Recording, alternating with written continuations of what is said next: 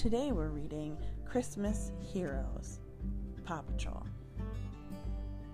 It was Christmas Eve and the pups were busy decorating the tree. They couldn't wait for Santa and his reindeer to visit. But that night a big storm rocked Santa's sleigh.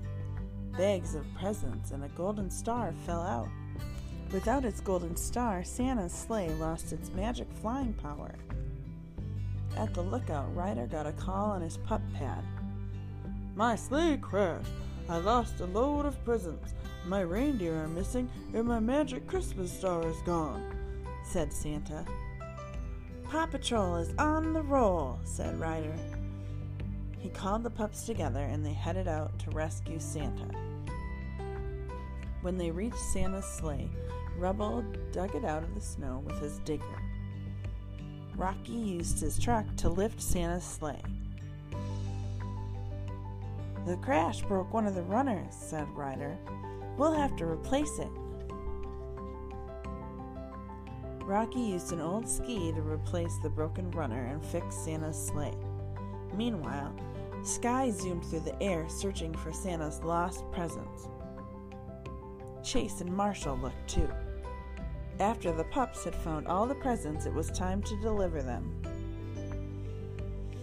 Marshall delivered a gift wrapped ear of corn to Chickaletta. Out on the water, Zuma tossed Wally the walrus a fish shaped present. Merry Christmas, Jude, he called.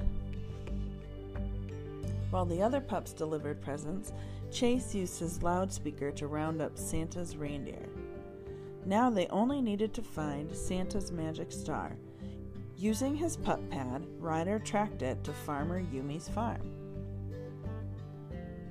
Ryder and Rocky found the star stuck to Farmer Yumi's cow.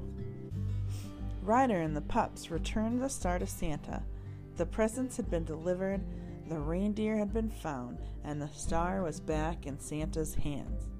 The pups had saved Christmas. The next morning, the pups woke up to a pile of gifts, and they gave Ryder the best present they could think of a giant bone.